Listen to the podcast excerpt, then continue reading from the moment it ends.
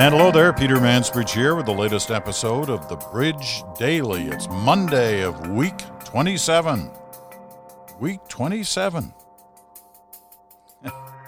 I still get a kick out of thinking of this that when we started, we never would have thought we'd be going 27 weeks, at least, with The Bridge Daily, looking at the COVID 19 story. But here we are, 27 weeks later. I don't know about you, but uh, I had a difficult time today listening to the news with the latest kind of COVID case numbers. You know, they're up again in Ontario and Quebec. They have been up in Alberta and BC, which report later in the day. No reason to believe they're going to be suddenly down. So we're looking at what everybody seems to call a spike, although never, not everybody agrees on what spike actually means, but the numbers are up. I mean, you look at Ontario. A couple of weeks ago, the Ontario numbers were double digits, you know, 50, 60, 70, around there. Then they went up into the 100s, then the 200s. Now they're in the 300s. This is not a good pattern. Quebec not quite at 300, but close for a couple of days in a row now. But as we've talked before, are those the numbers to look at? Well, the other, you know, we talked about positivity rate, and it's still not bad. The other number we haven't talked about, but the epidemiologists talk about, is the R number, the reproduction rate. So, in other words, an R number of one would be for a case of COVID that produces a second case, that would be a reproduction rate of one. That's the manageable number. One or below is where they want it to be. But a case of COVID that produces two other cases, that would be a reproduction rate of two, and that's really not good. Because think it through. Two then goes to four, four goes to eight, and you just get the pattern. It grows exponentially. With one, you're kind of left at one and one. That can be handled it doesn't put the hospitals in some threat of being overcrowded. Well, where are we now? We're at just over 1, 1.1 or 1.2, somewhere in there. Just over 1. Not a good place to be. And so we have been hearing these kind of warnings from acknowledged officials in the public health field that we got to be careful here. We're running a risk of this thing getting out of hand. So, as I promised, well, first a couple of weeks ago and then last week, and said, well, we'll hold on a little bit. I don't want to hold on any longer. I wanted to talk to somebody, and the someone we talked to is the same person we've been talking to since back in April. And that's Dr. David Fisman. He's an epidemiologist. He's a professor at the Dalla Lana School of Public Health. And he's also a practicing physician at the University Health Network in Toronto. So this is a guy who knows what he's talking about when it comes to discussions about COVID. And what I wanted from him basically, I didn't want to get lost in the technicalities of everything.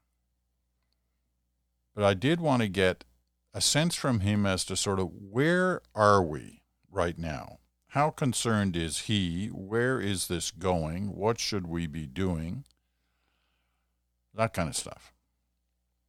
So we had a great conversation a couple of hours ago, and I'm going to play it all for you. It's about 20 minutes long. It's really good. And I think for the most part, we don't get lost in the weeds too much. a little bit here and there, but not really. But I think these are weeds you want to know about. So I hope you uh, I hope you bear with it and listen to it. So once again, it's Dr. David Fisman. He's an epidemiologist. He's a professor at the Lana School of Public Health and a practicing physician at the University Health Network in Toronto. So here's our conversation from just a couple of hours ago. Okay, David, we're seeing um, you know, some of the public health officials in different parts of the country issuing like concern, kind of warnings that the numbers are starting to spike a bit in different parts of the country. Um, how concerned are you? I, I'm I'm kind of I have an intermediate level of concern right now. Um, I think the numbers are going up. Um, we're seeing steady growth in several provinces Ontario, Quebec, Alberta, BC.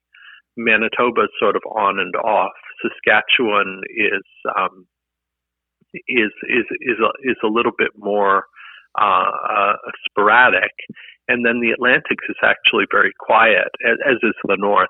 So it's a big country, and the pandemic looks very different in different parts of the country in the provinces that are active, which are most of the bigger provinces right now, we do have um, low grade exponential growth. So the reproduction number is around 1.2. That means each old case is making 1.2 case before it, it gets better. And that you can think about that as like compound interest in a bank account, where what you have is every week you've got 20% compounded growth in case numbers. And just as it's really nice to have, be really nice to have 20% in, interest paid on your, your investments, uh, compounded weekly. It's very much not nice to have that situation with an, with an epidemic. Um, the, the flip of that is that the spread right now is very much concentrated in younger people, aged uh, 10 to 29. Certainly here in Ontario, I understand the same uh, situations going on in British Columbia. And in as much as this is a disease that's much more severe for older people than younger people, not to say we haven't had deaths in younger people, but uh, just the numbers just look much grimmer in older people, that's kept the hospitals and ICUs relatively empty. So it's not just the absolute number of cases, it's who's getting infected that's important. Do you tie those uh, numbers in terms of younger people to you know, return to school, return to college, return to university. Is that what it's tied to? Although, you know, that's kind of just happened. We may not see those numbers yet. Yeah, it's it's it's interesting. I mean, the, the we've done a number of things over the summer to probably not help ourselves out. There's there's this impulse to get back to normal as much as possible, but you have to realize the, the data on restaurants, for example, it's a virus that likes indoor spaces. So the closed, close, and crowded nature of restaurants, you can't have a mask on your face and eat. Um, it, that that's generated a signal that showed up very early. J.P. Morgan Chase, actually the bank, had some stuff that they put out last spring, looking at um, at epidemic growth numbers by restaurant credit card spending in different states in the US. And the more people are dining in, the faster their epidemic is growing, which is interesting. And that's now been validated about a week ago. The CDC had an MMWR report that's shown exactly the same thing that restaurants are real hotspots. So, you know, we, we, we, we moved to indoor dining with phase three in Ontario, for example. It's unsurprising that we would see rising numbers as we increase contact, uh, contact rates for people in indoor spaces. Schools aren't going to help. Universities aren't going to help. We're going to see amplification of transmission there. So, so it, it's all sort of um, uh, it, it's it's uh, it, it's effectively synergistic because the more cases we have from one setting, that means the more growth we can potentially see in another setting. And we're doing all of this as we move more indoors because the weather's turned, and as um, as this virus probably gets a seasonal boost from the, the changing weather. It does seem to like colder uh, rather than warmer. So all of that is probably leading us into a second wave this fall. And of course, it's in younger people now, but it won't stay hermetically sealed in the younger component of the population because we all sort of cross-link. Um, so, so, so I think folks can expect the the months ahead to be fairly rough should we be uh, assuming that uh, officials, authorities, may have to turn back the clock a little bit on on uh, some of the restrictions um, that they had lessened in the last month or so? Uh, yeah, I think so. I, you know, I mean, it depends. Do you want to make this e- easy on yourself or do you want to make this hard on yourself? Um, we don't have, for example, a karaoke or strip club based economy. Uh, there are a lot of other goods and services that we should be prioritizing over uh, some of these settings where everyone, you know, we all would like to see businesses do well, but you know, at this point, it's rather predictable in terms of where coronavirus spreads well.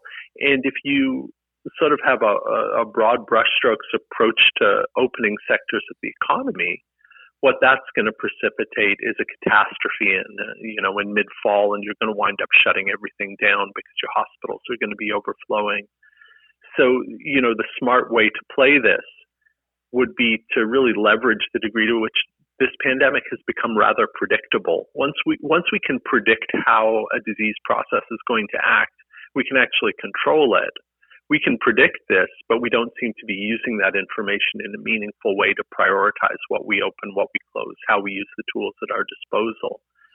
So, for example, you know, um, essential industry is something we probably have to keep open. Schools are something we'd very much like to keep open.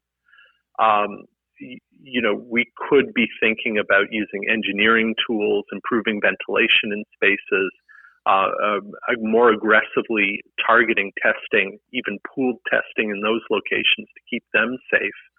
Um, uh, and uh, uh, you know, once once we're cutting down transmission in those special settings that are particularly vulnerable, that's going to have ripple effects on society as a whole and let us um, let us get further into this without more wholesale shutdowns. But there doesn't seem to be a particularly nuanced approach to this, particularly in Ontario, where, where the idea seems to be, oh, we're doing fine, we're going to keep stuff open. And um, I, I, I, think that's probably going to send us over a cliff at some point in the coming months, and, and then you're going to have sort of a, a, a more extensive sh- uh, uh, lockdown that's going to, to result in, in significant economic damage again. You know, I uh, I tend to look at that particular area of the discussion rather cynically because it seems so obvious that there's an issue in terms of, you know, in restaurant dining and bars and whatever along that line, and yet they opened up relatively early and they're still open in spite of some signals, and right. you know, I, I, I as a result, I I tend to, uh, you know think about, gee, they must have a really powerful lobby group, group lobbying government to keep their operations open because, as you say, they're not, you know, they're important and certainly to the tourist industry in, in some areas they're important, but it's not like there's a flood of tourists coming into into the country. And the, uh, right. you know, the fact that they're still open uh, is kind of begs the question why. But anyway, let me move on. You you you you suggested um, second wave uh, a couple of minutes ago, which leads to the question of are we actually in a second wave? What are we supposed to think in terms of this first wave, second wave, potential third wave stuff? Are we in a second wave right now? You, you know, I think I think when we're in the second wave, we, we won't have to ask ask that question.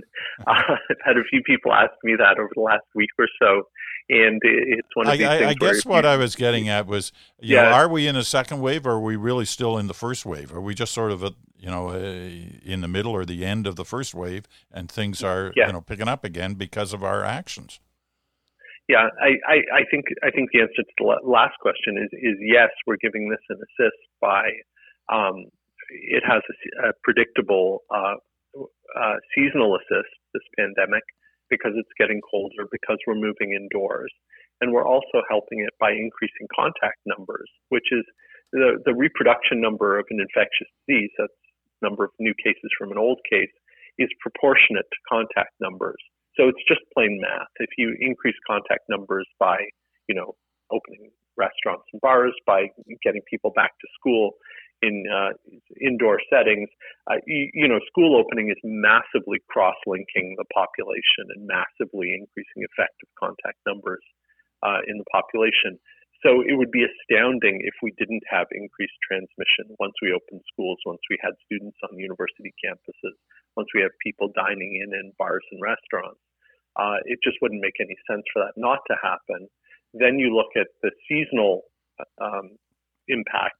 You know, you look at a place like like Melbourne in Australia that really seemed to have this beat, and along came their flu season, and they they had a, an epidemic this year. Um, there's clearly, uh, you know, during our summer, it's their winter.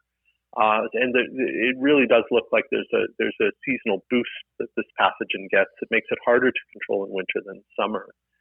Um, and then you look at history. You look at the 2009 pandemic, which took off in September, peaked by early November. You look at the 19 uh, pandemic, which had a summertime wave, an early out of season wave, much as this thing has had, took off in September and peaked in November. So the, the, the history would suggest that's where we're going. The numbers suggest that's where we're going. Common sense suggests that's where we're going to go, based on um, on how limited our uh, our approach to control is right now. So I, I, you know, I, I mean, could something incredibly surprising happen? We grumble back along at a reproduction number one, and it stays endemic through the fall. I mean, I guess. I don't have a crystal ball or you know pointy hat with moons and stars on it. I I don't I don't I don't know the future, but um, I know how pandemics have behaved in the past. I can look at the numbers today and say, oh yeah, it looks like we're starting to be on the up, and and I can also look at what we're doing in terms of contact numbers and say, well, you know, that's inevitably going to lead to more more transmission. So from a variety of different angles, you look at this thing, and it seems pretty clear that we're we're going to head into to a wave. And the, the, and the whole wave thing is, you know, you look at historical data and you see these things that look like waves in the sea, where they're sort of uh, shaped like a bell curve. They go up, they have a peak, and they come down. That's what we're talking about. We haven't had one of those since since March and April. We had a, a you know a classic epidemic wave that, that that that had that sort of contour to it. And those shapes, those wave shapes, are a, a hallmark of exponential growth that that goes up um, until we sort of react to it, probably uh, um, react to what we see around us, react to what's happening with disease, cut our contact patterns back enough, possibly even lock things down. Then we get that reproduction number down to one. That's when it peaks. And then, of course, you have to go down the other side there's this sort of misconception that uh, once we're at herd immunity, once 50 or 60 percent of people have had this infection, it suddenly stops and drops, and that's not how it works. And unfortunately, it still has to go down the other side of that wave. So you're only halfway there by the time you achieve herd immunity through infection. Um, let me, but, um, but, but, that's what a, yeah, that's what a wave looks like. You know. Okay, it, let me it, it, let me let me I know you want to stay away from putting that pointy hat on, but let me t- talk uh, just a little bit. One last question on in terms of the future, because I find a couple of things interesting in the last week or so. While you've got Donald Trump, you know, whenever he can, pushing the idea that we're just like days or hours away from a vaccine, uh, you have other more responsible people staying away from that discussion. But you've also had right. in the last week You've had um, Dr. Fauci in, in the States and Dr. Tam here in Canada, both suggesting that we are probably within, you know, going to have to learn to live with um, COVID 19, no, no matter where the vaccine situation is, for at least another year to the end of next year. Now, it's interesting that they're saying that because they've been putting that line out you know, for the last week or 10 days, where it had they hadn't been putting kind of a time frame on it really uh, right. in the past. So I'm wondering, what does that what does that say to you that they're just trying to caution people on on, on what a president who's you know at best being questionable in his actions, or, or, or they know something we don't know? Yeah, I, am not a vaccine insider. Both, both, both of those people are, and undoubtedly know things that I don't know. I can tell you what little I know. I, I actually think the progress on vaccines has been remarkable, but we're talking about something that typically takes years and years to develop, and we're already, you know, we're already getting into phase three trials now. Uh, we've known about this pathogen for eight months, so that's that's lightning speed. Um, that said, you know, we had an episode uh, over the past two weeks where AstraZeneca actually suspended its trial because of an une- unexpected um, um, medical condition developing in someone who'd received the vaccine, you know, they need time to investigate that and see whether it's vaccine related. Um, they, the trial is now back on, so they, they must have decided that the, that that wasn't vaccine related. Um, but that's the sort of thing you see with a new vaccine, and that's why the trials are so important. Is because you can have something that you know you give you give it to a monkey and the monkey gets antibodies. That doesn't mean you're done. Um, and we don't do what they do in, um, I believe, in, in both China and Russia at this point, which is we take people who have no autonomy and no choice and force the vaccine on them. I think both of those countries are giving giving untested vaccine to their militaries. We don't we don't roll like that here. Um, so so the ethical the ethical approach is that we have to get through trials, and then we also have to scale up vaccine production the AstraZeneca vaccine, for example, um, I believe they're already manufacturing in anticipation of a of a of a positive trial result to try to telescope down the time to manufacture vaccine. Uh, but uh, you know, I have a friend who worked in the vaccine industry for years who says, you know, that that pneumococcal vaccine that goes into your arm, it took a year to make those components. you, you know, these are complicated things, and it's it, it, it, it's a very it's a very precise enterprise because purity is is important. Uh, so it takes a long time to do this right. We have vaccines, though RNA-based vaccines are vaccines of a type that have never been made at scale before. So people are actually going to have to build bricks and mortar manufacturing facilities that can, you know, that can make those vaccines. We have issues with those vaccines of cold chain. They need to be kept very, very cold so that they don't lose effect. And that obviously has importance not just in um, North America, but even more so in countries that have, have, have less functional power grids. Right. Um, so there, there, there, there's a lot of moving parts to this. Um, I think it's important to remember, you know, in 1918, 1919, they were still uh, uh, 15 years or so away from knowing that viruses cause influenza. Okay. So, you know, there's some aspects of this where the historical parallels are meaningful, and some aspects where we're, we're in, we live in a different world. And one one of the ways in which we live in a different world is we have viral diagnostics, and we actually know what's causing this. They thought it was a bacterium, um, and um, um, so what happened in, in in 1918 in the absence of any meaningful vaccine? What happened is they had multiple waves that you can almost overlay so far our waves on those, those waves. As I say, it looks like we're heading into a rough fall. Um, but what happened to those waves over time is the big one was the second wave in the fall in the northern hemisphere, fall of 1918. Um, and then you had smaller waves, two subsequent smaller waves, and you had declining case fatality over time. Um, because the virus, you know, just as the virus is new to us. We are also new to the virus. And in as much as, you know, science fiction movies tend to have the mutant virus be the bad virus, in nature it actually goes in the opposite direction. Uh, no, you know, you don't want to anthropomorphize the virus, but to the degree that any sort of selective pressure is going to be at work here, the selective pressure is going to push less virulent strains of this virus towards success you know, to, towards out competing the more virulent strains. Um, and and that's what they saw in 1918. Is you know, uh, after a couple of years, it wasn't the terror that it was when it first emerged, and that's called bal- That's called a pathogen coming to balanced pathogenicity. And indeed, that viral strain, that terrible strain from 1918-19, circulated as seasonal flu until 1957 right? And and came back in 2009 as this not that big a deal pandemic. Um, so so the the virus is going to learn to live with us as we learn to live with the virus, and and the likely effect over a couple of years is that it's going to attenuate. Um, but I, you know, Anthony Fauci and Theresa Tam are two of the smartest people in my field who also have a lot of information that I don't have access to. Mm-hmm. So I would take them at their word on this and, and uh, I think we will.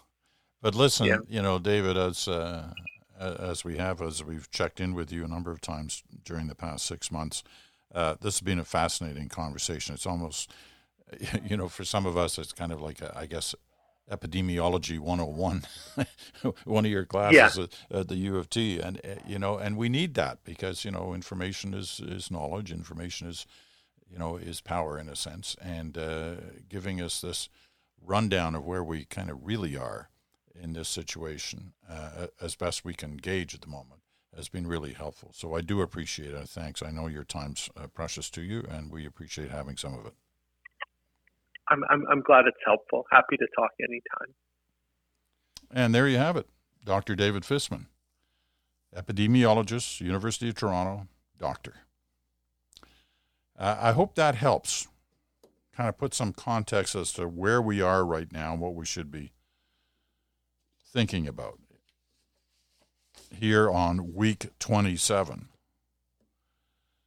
and wondering very much now what weeks 28 and 29 and 30 and so on are going to be like.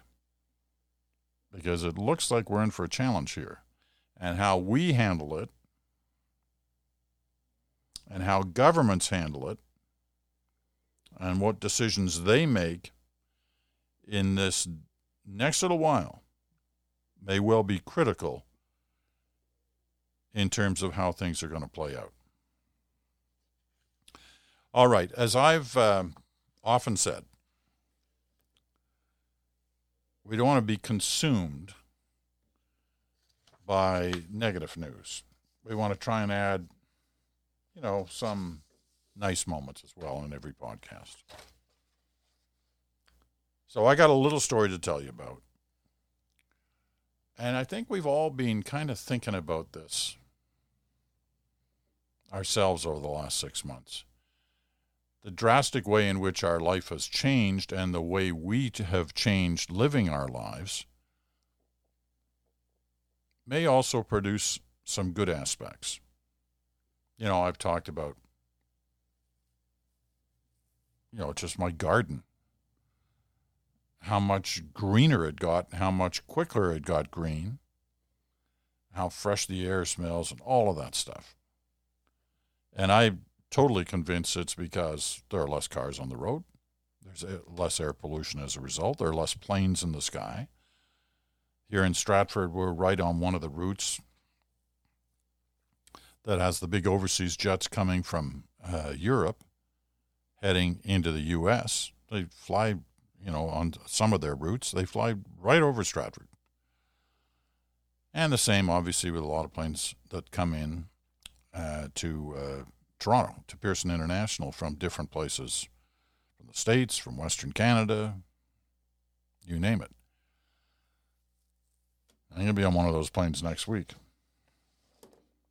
Still go back and forth about that. I got I got to fly out to Calgary to give a speech. Should be interesting. Maybe I'll do the uh, bridge daily from the plane. You never know. Anyway, here's the story I want to tell you about. Now, for those of you who've ever been to Hong Kong, which I think I told you last week was one of my favorite cities in the world, if you've been to Hong Kong, then you know what the Star Ferry is. It's the ferry that shuttles back and forth between um, Kowloon and uh, the main island of Hong Kong. And it's an experience all its own.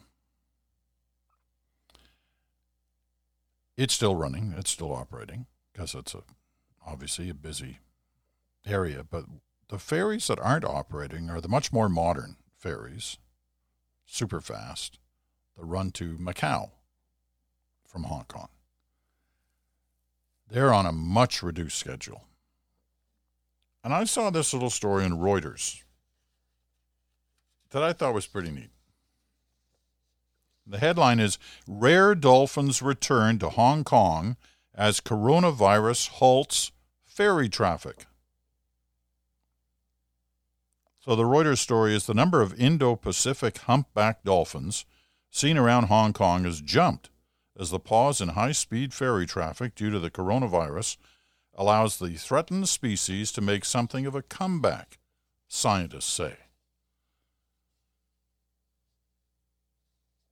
marine scientist Lindsay Porter of the University of St. Andrews said the mammals, also known as Chinese white dolphins and pink dolphins, were moving back into parts of the Pearl River Delta that they typically avoided due to the ferries that connect Hong Kong and Macau.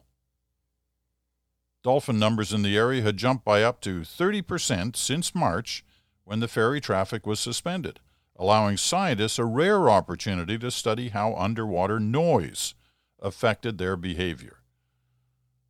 So, those ferries make a lot of noise apparently underwater as well.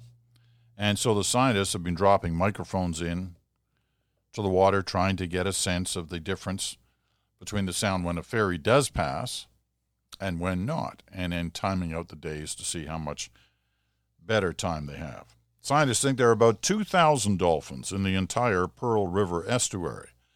A Hong Kong government survey from 2019 found only about 52 dolphins entered the waters around the Asian financial hub, but Porter believes the real number may be slightly higher. So I I like that story. I like anything that gives us a glimpse of what lives are like or would be like if there was the less of the hustle bustle that we have created around us. Needed, understandably so. That's, you know, that's life in the 21st century. But right now we're getting a glimpse of life without the 20th century hustle and bustle. And there are going to be obviously some good things towards it. And as a result of it. So I talk about my garden. I wonder about, you know, animal life regularly. I know that at my cabin in the Gatineau, that, you know, every year is kind of different. Some year there's there are frogs and you hear them. Other years there are more snakes than you think from the year before or less. Things change. There's a pattern to nature that changes. But how drastic are some of the changes that we've witnessed this year as a result of less man made issues, whether they be noise in Hong Kong Harbor or air pollution in southwestern Ontario or what have you? So tell me if you've been witnessing anything in your neck of the woods that's different and you think it's different because of the way we are and have been living for these last few months, that could be interesting. Obviously, it's had some Im- impact on greenhouse gas emissions, should have some impact on the issues that concern those who worry for good reason about climate change. But whether they're lasting or not, well, that'll depend on the length of the pandemic. Anyway, if you've seen things, let me know. Love to hear about it. The Mansbridge Podcast at gmail.com. The Mansbridge Podcast at gmail.com. Now, quick glimpse through into the week. Wednesday is the race next door. Bruce Anderson will be joining us. We haven't decided yet what we're going to talk about, but we'll probably take some guidance from the many letters that keep pouring in uh, to the Bridge Daily from you. And you can keep sending them in if you wish at the Mansbridge Podcast at gmail.com. And the week, well, I may be going, I may go up to the cabin again because I've got to start closing some things up as they get ready for the winter. Don't even mention that word. Um, plus, the colors may start to be happening er, in the Gatineau. You know, we're getting near the end of September. They don't usually really get going until Thanksgiving, but we'll have a look. So that's kind of the week ahead. There will be a podcast, um, we hope, every day uh, of this week and ending on Friday with the weekend special. And your thoughts and comments and questions. All right, I'm Peter Mansbridge. This has been the Bridge Daily. Thanks so much for listening. We'll see you again, talk to you again in 24 hours.